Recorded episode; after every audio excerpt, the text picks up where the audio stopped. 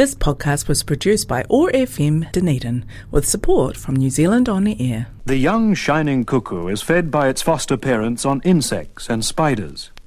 But the Korimako, or bellbird, has a much more interesting diet of nectar. It's been something of a radio personality and has sung on shortwave radio to Australia and the Pacific nations for 30 years. However, the early recordings failed to reflect the versatility of the bellbird, with its wide variety of liquid notes and artistically placed clicks and bell-like sounds. It's not surprising that Maori mythology describes Korimako, the bellbird, as the messenger of Tane, sent to herald the coming of the sun.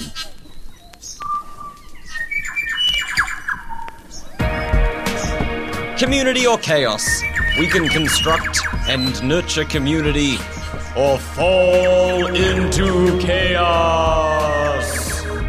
Over the next hour, Marvin Hubbard hosts conversations toward creating a fairer, more equal society.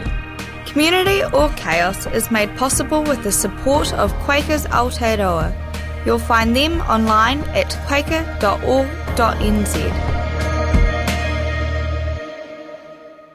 Good morning, friends. Today we're talking with Robert Howell. Robert's primary interest is working to understand the links between ecological degradation and financial systems and ethics. And you can podcast this by going to oar.org.nz and then going to podcast and going to community or chaos. Robert's worked in economics and management administration for most of his life and has gotten very interested in environmental issues having to do with economics and ethics.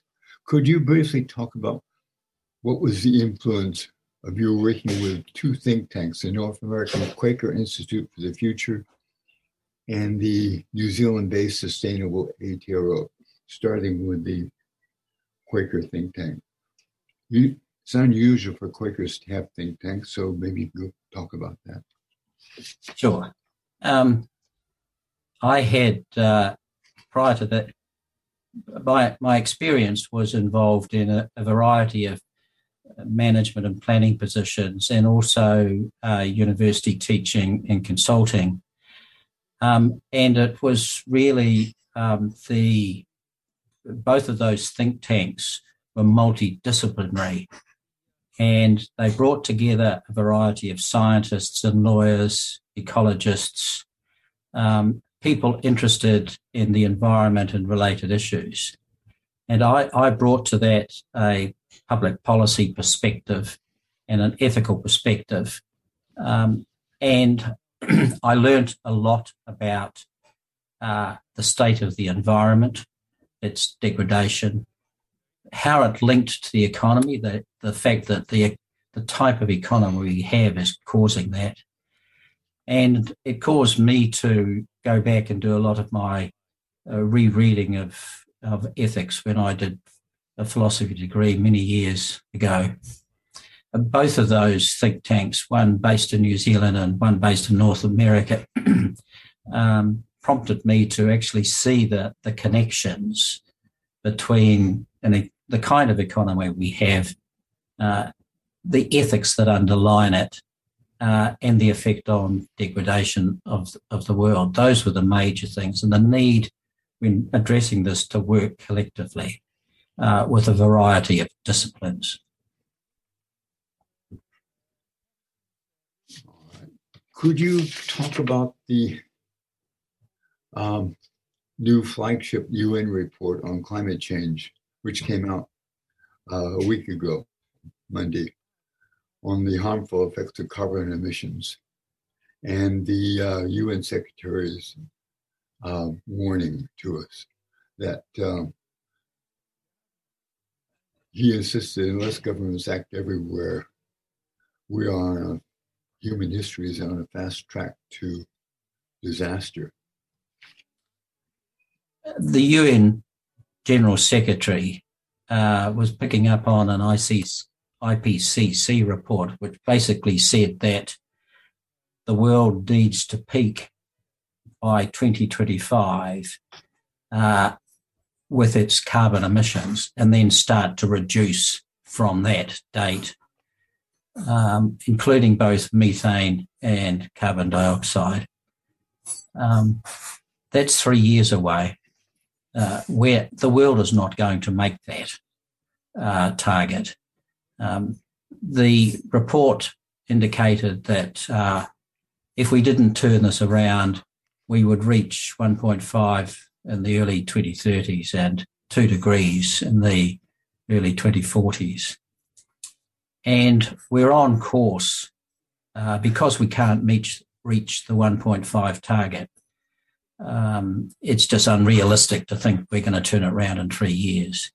We're on course to go to 2 degrees plus, and that will have major effects on terms of the way we live, the economics. There will be considerably greater numbers of very extreme weather events causing major, major disaster. So we really need to now think as a New Zealand, as New Zealanders, we need to think about the fact that that scenario is likely and what we can do in order to be able to deal with its worst effects. Okay. How would you suggest we in the New Zealand government need to change ethical and social views in order to deal with the reality of climate change and adaptation? And what could we learn from our collective response to the COVID pandemic? Well, let me take the COVID thing first. I think that COVID has a number of lessons that are useful for considering the wider ecological issue. At New Zealand, our economy had an over-reliance on overseas tourism. We had an over-reliance on the use of overseas workers. It showed that our supply chains, particularly from our overseas supply chains, are very vulnerable, leading to shortages of product and delays in their arriving, and the cost went up. It showed that our work patterns of having to go into the centre city to work is not sacrosanct. There are a variety of other flexible ways of working that we could use. It also showed, I think, that the people in our community who we most rely on for the basic services to keep the economy going, such as nurses, are by and large not paid very well. So the people who are really essential, the essential workers, are the people who we don't remunerate properly. It showed, I think, in the second COVID, I think the first COVID example was outstanding and world class, and a number of people lived because of the way the government did that. Yeah, the death rate during that first COVID thing was the best in the world. The second COVID, which was much more contagious, the government didn't respond as well as it should have done. It didn't really act with kindness, didn't have the flexibility, and people lost a bit of confidence in the process. And it showed, I think, that the government departments really are not as nimble as they should be. The way in which the responses took place increased the gap between rich and poor.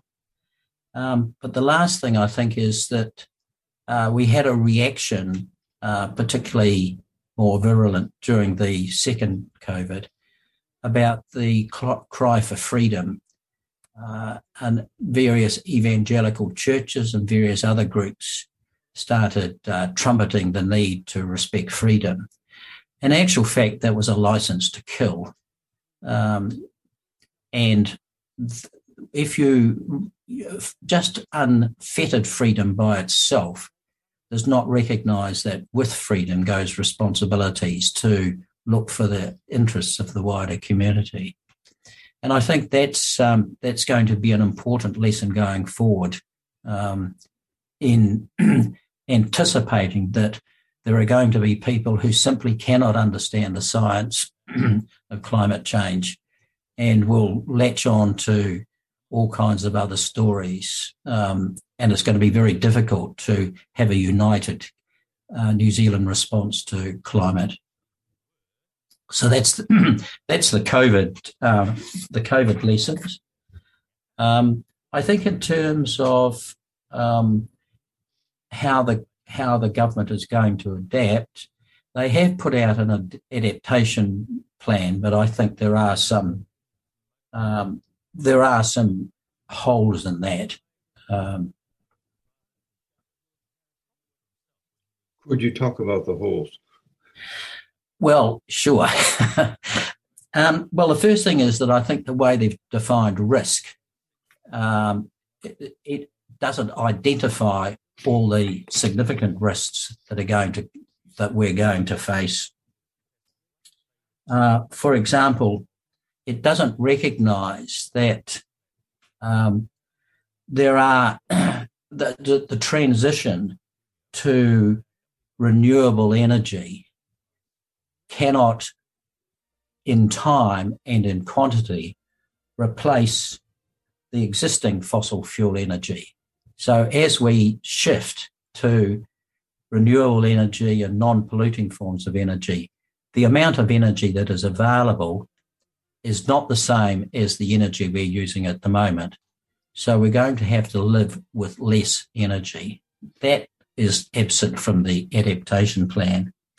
I think that it doesn't really take into account the fact that, as I mentioned, we've got 1.5 built into the world's economy, and that's going to increase and bring a lot of volatility to the international economy. And we're not going to be able to sell our products just in the way we assumed, and we're not going to be able to buy products and services from overseas in the way. So there's that whole issue about the effect of depressions and other forms of economic recession is not really well built in. It omits agriculture and the issues associated with that. So those are the risks and the gaps that I think that we have in the draft adaptation plan that was recently put out for consultation.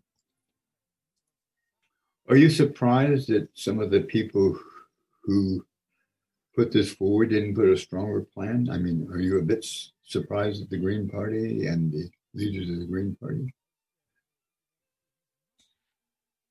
Well, the Green Party, I think, has been as a whole fairly critical, but James Shaw has been placed in the difficult situation of trying to work through something that he may personally not be fully happy with, but he's part of a team with other politicians and other actors in the game where he has to put his personal stuff to one side.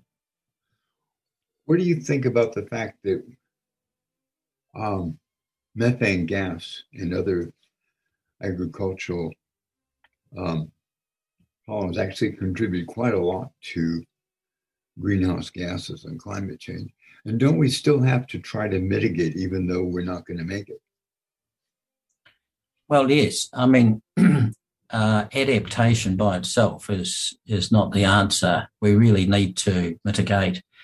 And in that respect, I think that the adaptation plan misses a number of opportunities for improving the way in which we can mitigate.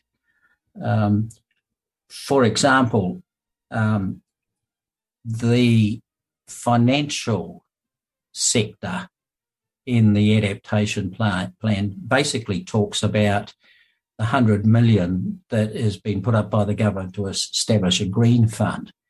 But it doesn't recognise that the New Zealand Super Fund which has 55 million, the ACC, which has 50 million, the KiwiSaver scheme funds have collectively about 81 million.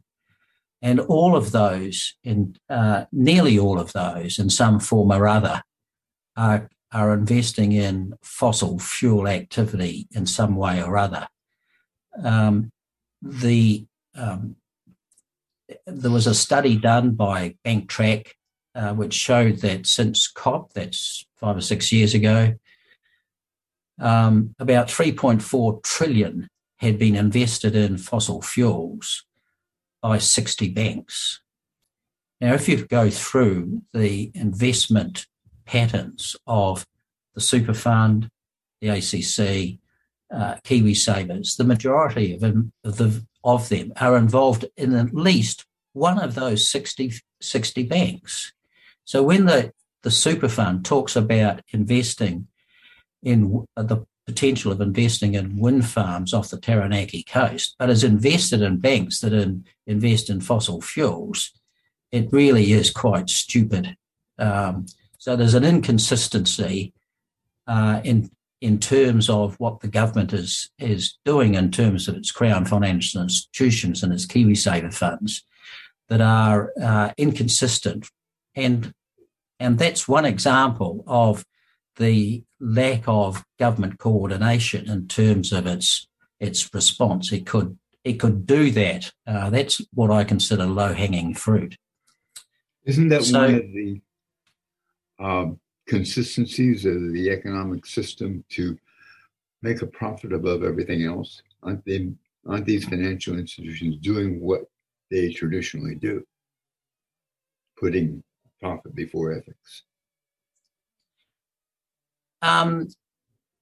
Well, yes, of course. In order to be able to survive, they have to make a profit, but it's the way they make the profit. You can actually make profit in a ecologically consistent kind of way. Sure, but in the short run, you might make profit, but in the short run, you might make slightly less profit. In the long run, you might be much better off. But economics doesn't usually look at the long run. No, that's true. The New Zealand Super Fund has taken, in some respects, has taken a long-term view. But if you look at some of the funds, they also do take a longer-term view. But the studies have shown that if you invest in a ethically responsible kind of way, you don't necessarily have to compromise your. You don't necessarily have to compromise in what you want in terms of returns. So investing ethically and behaving ethically is not inconsistent with being able to run successful businesses. Can I come back to another point that you raised? You talked about the adequacy of the government's adaptation plan. I think that if you look at the range of government activities, both in its departments and its agencies, and then its the companies that it invests in, partly like Meridian Energy. And if you look at Auckland Airport,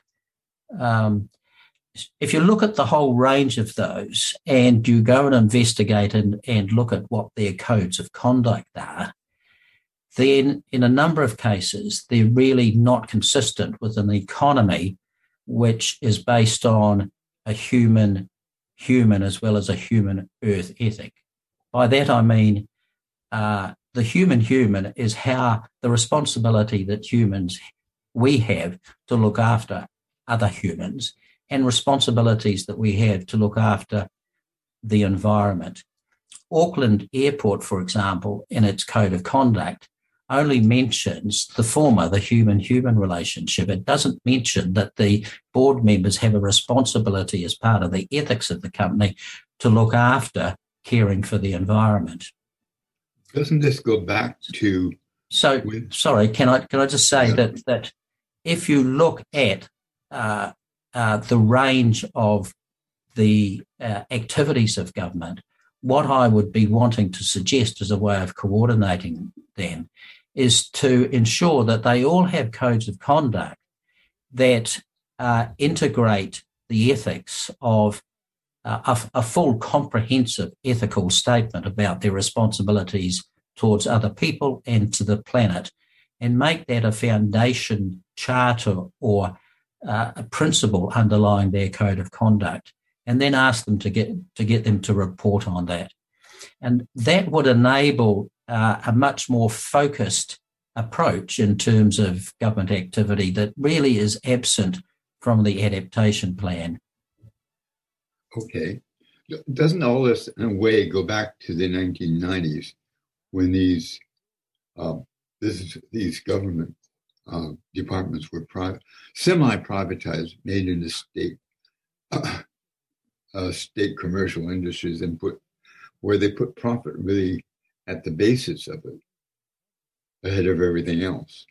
And now, and also, I wonder if we didn't make our economy and our social system less resolute because there was less diversity in the economy, less diversity in who we traded with. Though we've had this for some time. If you look at, we started out selling wool, and then we went to lamb. And it was depending on trading. Usually there were one or two great countries and trading in one product. So actually, didn't we make ourselves less diverse, less resolute in recent history? Well, I would say that the Rogernomics philosophy linked to the Chicago school was basically to say that you minimize the role of government in the provision of goods and services and rely on the market. So you downsize government and you give place to the market. Well, that now has been shown to be a non-workable philosophy. And the recent examples of COVID show that. The COVID response was not, the market could not provide that kind of integrated response. It was a government response. And governments around the world responded accordingly. It was not a market-driven or market-led thing. And we found during the COVID that the downsizing of government services really meant that the ability of those services to respond to COVID was particularly poor. The health service is an ideal example. It had been run down under the National Party to such an extent that the response in terms of really dealing with the extent of COVID was very difficult. Shortage of hospital beds, shortage of nurses, inadequate staffing in a whole variety of ways. It had been starved of funds for such a long time. And if you want to, that is in itself a sufficient argument to show that the whole idea of Rogernomics, where the market drives the provision of goods and services, is simply inadequate. That government has. It's not to say that there's not a role for the market and the private sector, but government has a much more significant role than is recognised by that sort of philosophy. It's not either or, is it? Because if you notice, Scandinavian countries like Denmark and also Germany have a much more, government have a much bigger role, but also private enterprise still has a major role. It's not either or. I mean, the thing is that Roger Douglas said it was either or. You get away with government as much as possible. and any collective response. Except military and security. Yeah, well, I would say it was a minimised role for government. Okay. So, yeah, I mean, I'm not going back for a full communist sort of response. I don't think that's appropriate. But countries that have a mixed economy have done better. Well, it's the balance of the mix and the role, you see, and it's complicated. You could say that the United States economy is a mixed economy. I've heard it said that the United States system, the democratic system, is the best system that money could buy, and as a result of that, it's very inadequate in terms of its government response.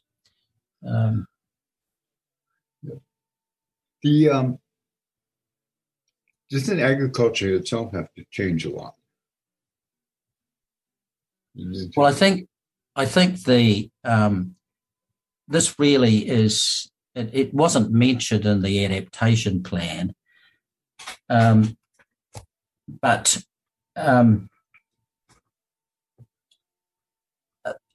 The government has taken the tactic of trying to work with the agriculture sector to be able to come forward with a system that enables the farmers, to be comfortable with whatever action needs to be taken about climate greenhouse gas emissions. And I must say that I believe that that's a very inadequate response. It only deals with 4 to 5% of emissions. It really doesn't take into account that the kind of economy that agricultural economy that we have in the moment is open to a whole variety of risks that farmers don't recognise. I must say that there are some good farmers and then there are some bad farmers. There are a number of farmers who are doing some really good stuff in terms of using their farms and their horticultural and other systems to actually be responsible. But at the moment, we haven't really, as New Zealand, really faced up to the need to really deal with agriculture and get it under proper control. There's plenty of examples of farms that reduce the number of cows, for example, and diversify some aspects of their activity and becoming more profitable. So at the moment, there's pretty clear evidence that New Zealand dairy system is overstocked. And if you downsize, it doesn't necessarily mean that you become less profitable. In fact, the reverse. And you can have much better outcomes for the environment as a result of that. So there are a number of farmers who haven't taken that on. And it comes back to the point I raised earlier about one of the lessons about the COVID, and that is that a number of people were saying we need freedom. And they interpret that as freedom for them to carry around COVID, to be COVID affected and to infect other people. They had the right to do that. Well, that in my opinion means license to kill. And the problem is that if you tried to talk to them about the science of vaccination, it just didn't go in. There are a number of farmers in a similar situation where you try and talk about the science and they just simply do not respond. So New Zealand has to come, I think, will be facing a decision as to say at some stage or other, we're going to have to deal with the fact that an anti-science, unscientific response to climate change needs to be dealt with by the country facing up to a scientific answer and recognising that not everybody is going to be able to accept that. Okay, I'm going to play a piece of music and then we can come back to this. Thank you.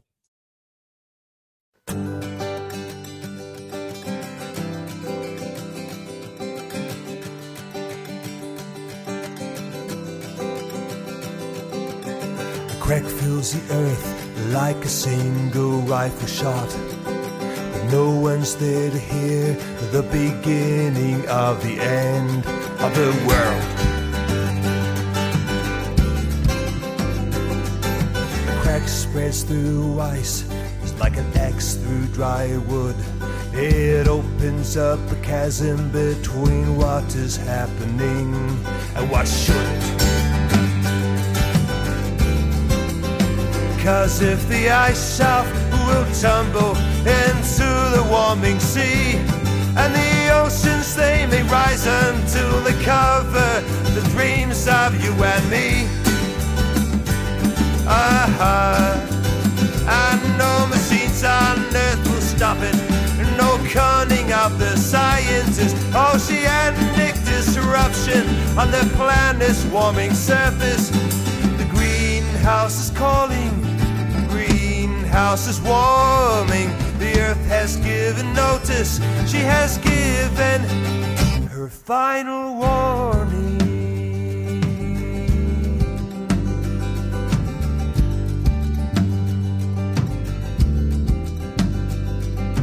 One thing we must do is to support our politicians whenever they take steps to remedy this situation.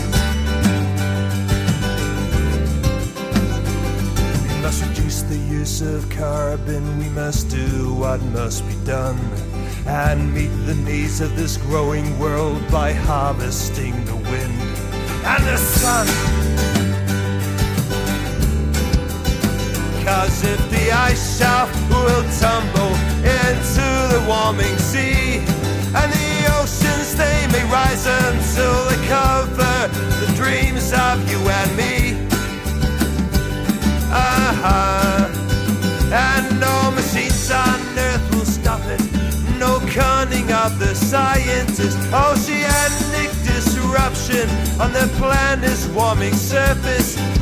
Greenhouse is calling, greenhouse is warming, the earth has given notice, she has given her final warning.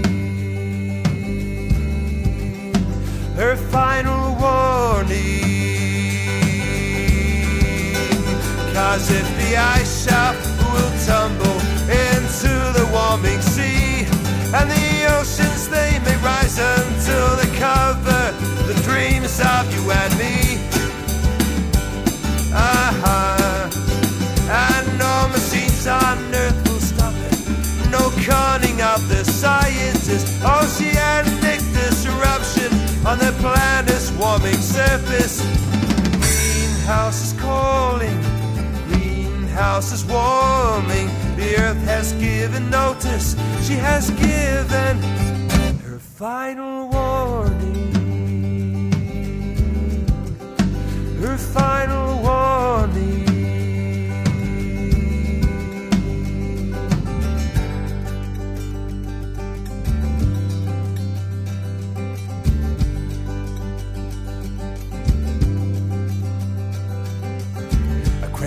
The earth is like a single rifle shot, but no one's there to hear the beginning of the end of the world.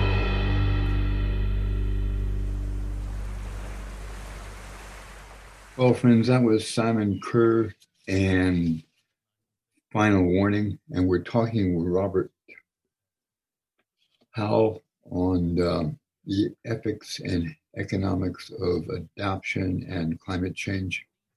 We're talking about farmers. Have a lot of farmers been locked into their situation with Fonterra, where they need to produce more profit And they think the way to do that is have to produce more and more milk powder. And there, many of them are in debt considerably. This is something the government needs to not only be aware of, but provide a way out that gives us farmers some hope and security, but also changes the way we do agriculture. What do you want me to do? What we should do about Fonterra? What do we do? Yeah, what do we do about Fonterra and the debt that these farmers have gotten into, and the feeling that they're locked into it? Well, they don't necessarily have to be locked into it, and there are a number of farmers who I think are being quite responsible in terms of the way they use their resources.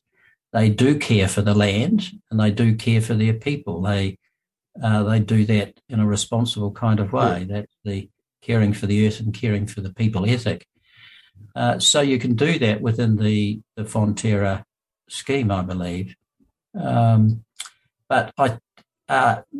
There's a retired professor from Lincoln College, and I've just forgotten his name, who's written extensively about the strategies of Fonterra.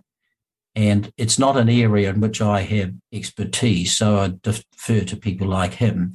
But there are, I think he's suggesting that some of the strategic plans that Fonterra have adopted over the years have not been satisfactory.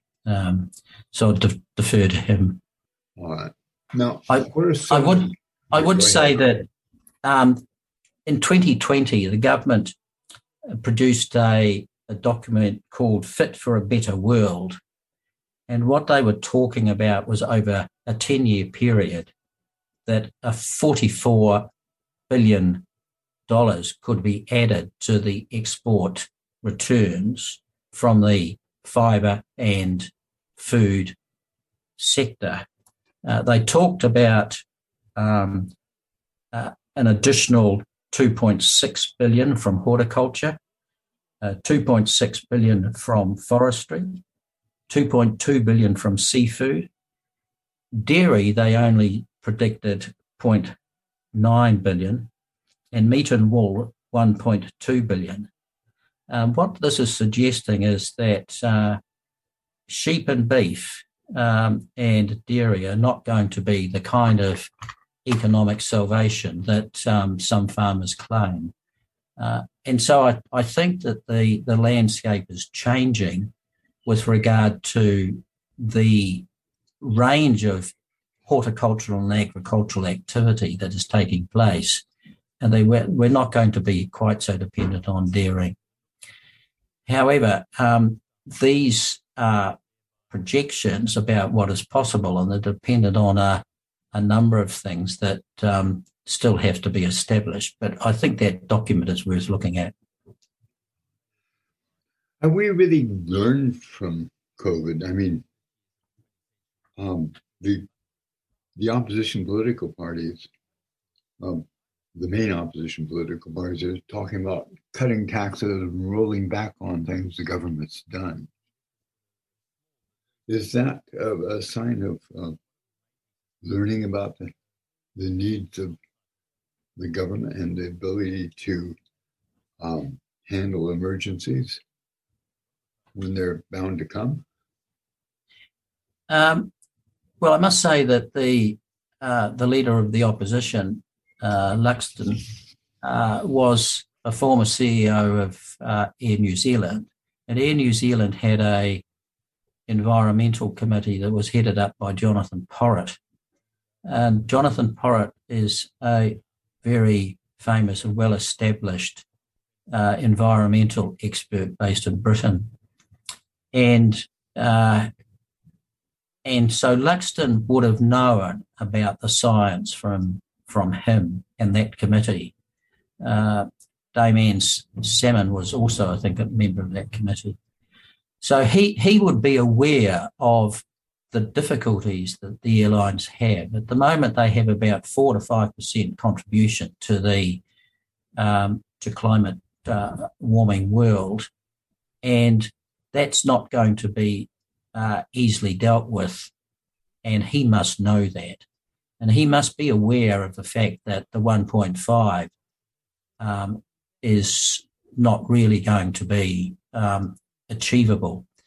So he's committed to getting to a zero emissions target by 2050.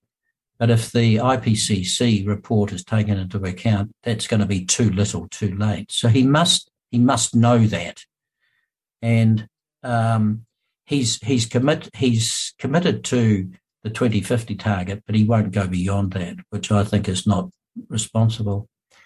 He's indicated that he's not going to come in and radically change what the government has done over the last few years in terms of its existing agencies and departments and so on. But in terms of tax, well, I'm not sure where he actually stands on that. Publicly, he's talked about cutting taxes. He has talked about it, has he? Yes.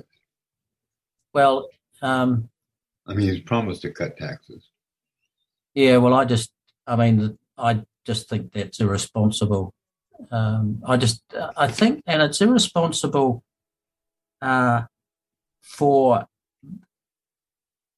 this reason, and that is that if you look at the ecological footprint of rich people as opposed to poor people, the ecological footprint of rich people is far greater than poor people. If we're going to have any chance of reducing greenhouse gas emissions, we really need to start with the people who make the biggest contribution, and those are wealthy people.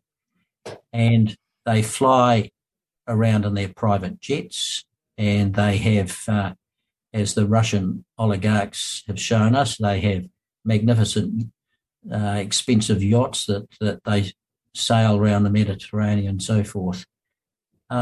Completely irresponsible.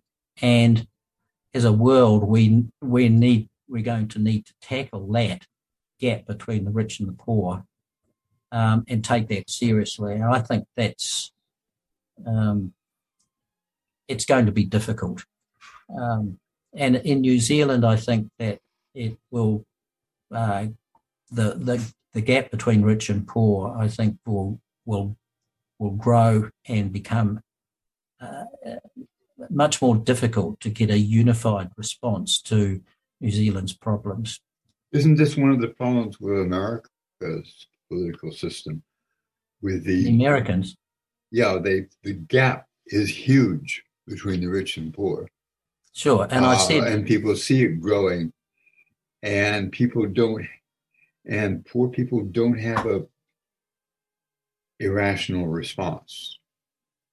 A lot of people they are angry, but they don't know who they're angry at.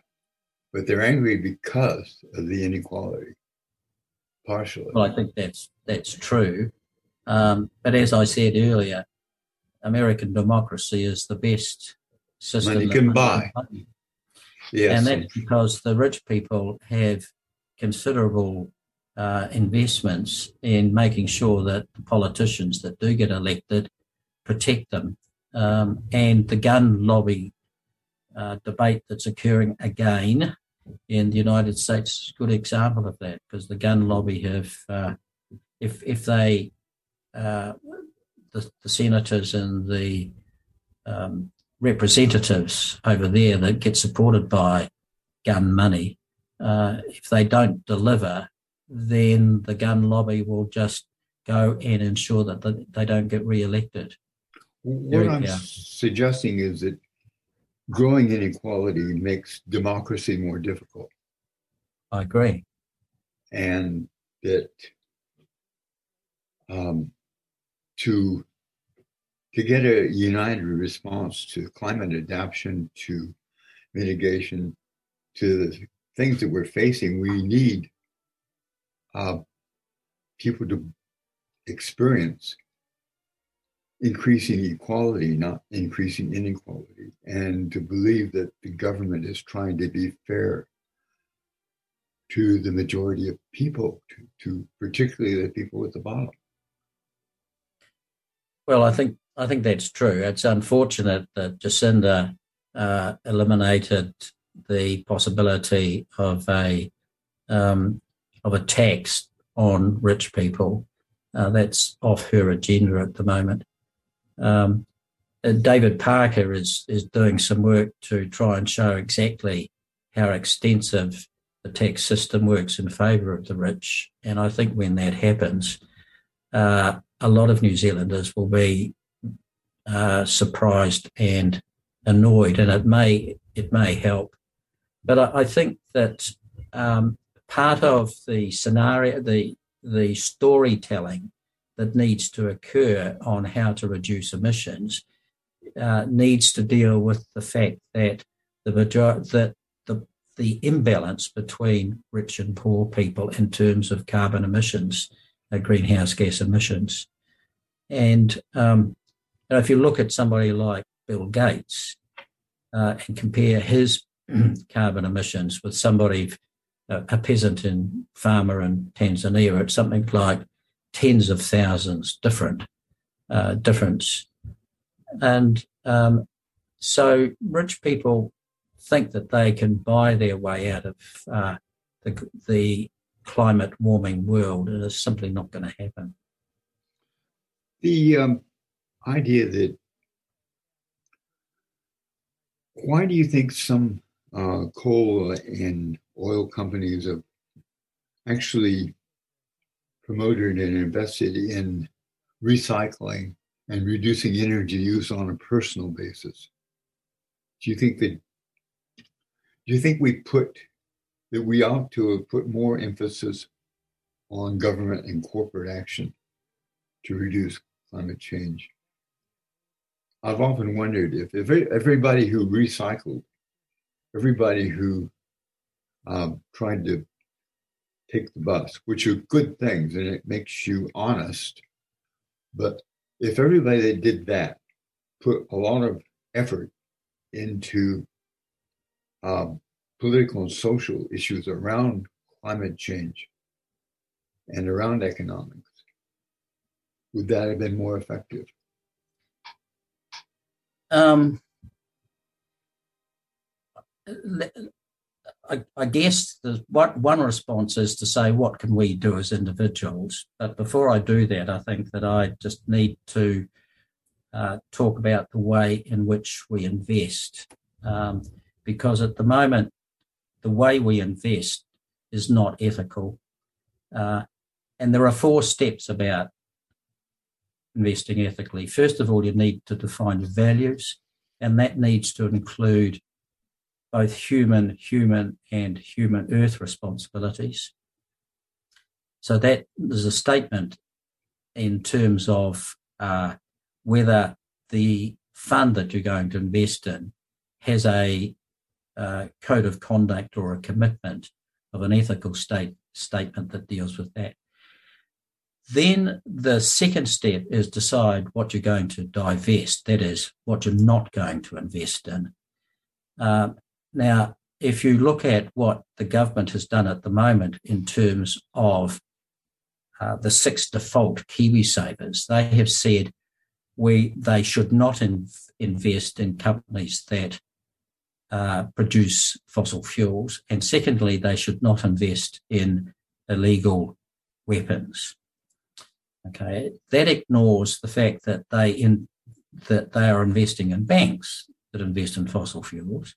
But it also ignores the whole area of human rights and worker protection. So that way in which you're divesting is simply not adequate with a whole series of other things that the government stands up for. However, regardless of whether you divest, and to some extent it's a tactical question, because you could invest, a lot of funds overseas divest a lot, and some invest not very much, and they don't invest not very much in order to be able to engage. And there are some very good examples of shareholder activism where engagement has brought about companies changing their behaviour. And the fourth step is actually then expecting the fund to report on what it's doing. So in terms of individual, where do you want to invest your money, or where do you want the government to invest its money? It should follow that pattern of a clear statement of its values, whether it's going to, what it's going to divest of, how it's going to engage, and the results of all that activity. If the government followed those leads, would it not encourage banks and individuals to take more cognizance of those steps? Well, I would hope so. The government can take a lead. At the moment, the Crown Financial Institutions and the KiwiSaver funds don't have a clear statement of what it is to invest ethically. So they don't have a commitment to invest to care for people and the planet. And they have an inconsistent divestment pattern, and they don't engage very well, and they don't report very well. So the model that the examples that the government could have are not simply being followed. Could I say that in terms of how individuals could respond to the climate warming scenarios and the 1.5 and so forth, I think I would encourage everybody to do an ecological footprint, an individual ecological footprint. There are a number of organisations that enable you to do this, and it's not too hard. And it tells you, if you do that, it enables you to identify your current usage of resources and how they fit in with the ecological footprint that you have. At the moment, the world is something like 1.6 above the resources that are available to use. So we're overusing our resources. I think the ecological footprint is 1.7 for New Zealand. So we're living beyond our means. How do you then start to live within your means? Do the ecological footprint. The ecological footprint, however, does not include investment patterns, and that's why I talked earlier, that needs to be dealt with.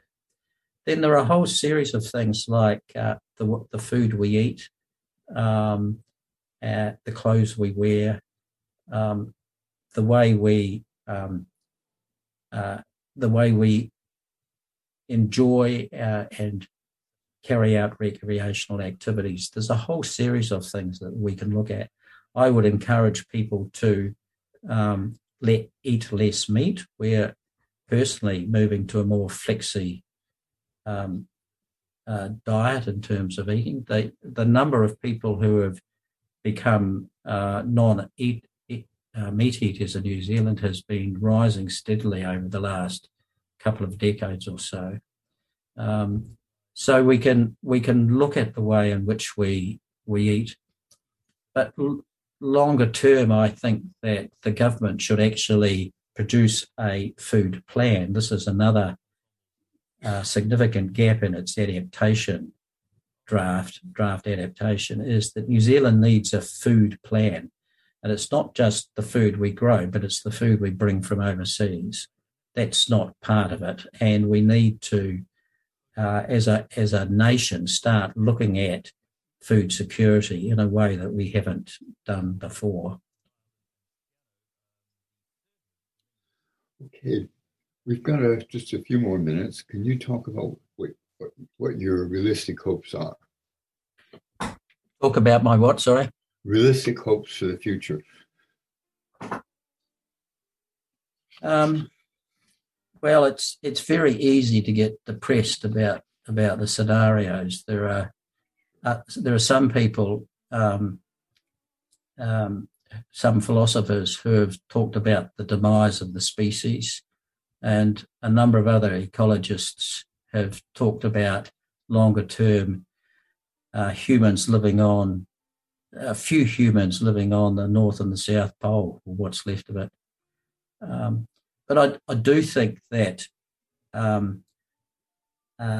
it's not just a question of adapting. We still need to look at mitigation, and there's a lot that we can do. I mean, for example, the way we invest is what I consider to be low-hanging fruit. There are some things that we can't change overseas, but if we still continue to try and deal with the major significant factors about moving away from a fossil fuel economy and an industrialised agricultural system to a much more caring system that lives within the ability of the earth to support human life, we still need to work for that. And there are a number of people who I think we can look to for models and patterns for that. Okay, thanks a lot for your concern and expression of some of the things we need to do. And I think what you've said throughout, it actually does engender hope as well as some anxiety. So thanks a lot, Robert. Thanks for the opportunity, Marvin. This podcast was produced by ORFM Dunedin with support from New Zealand On Air.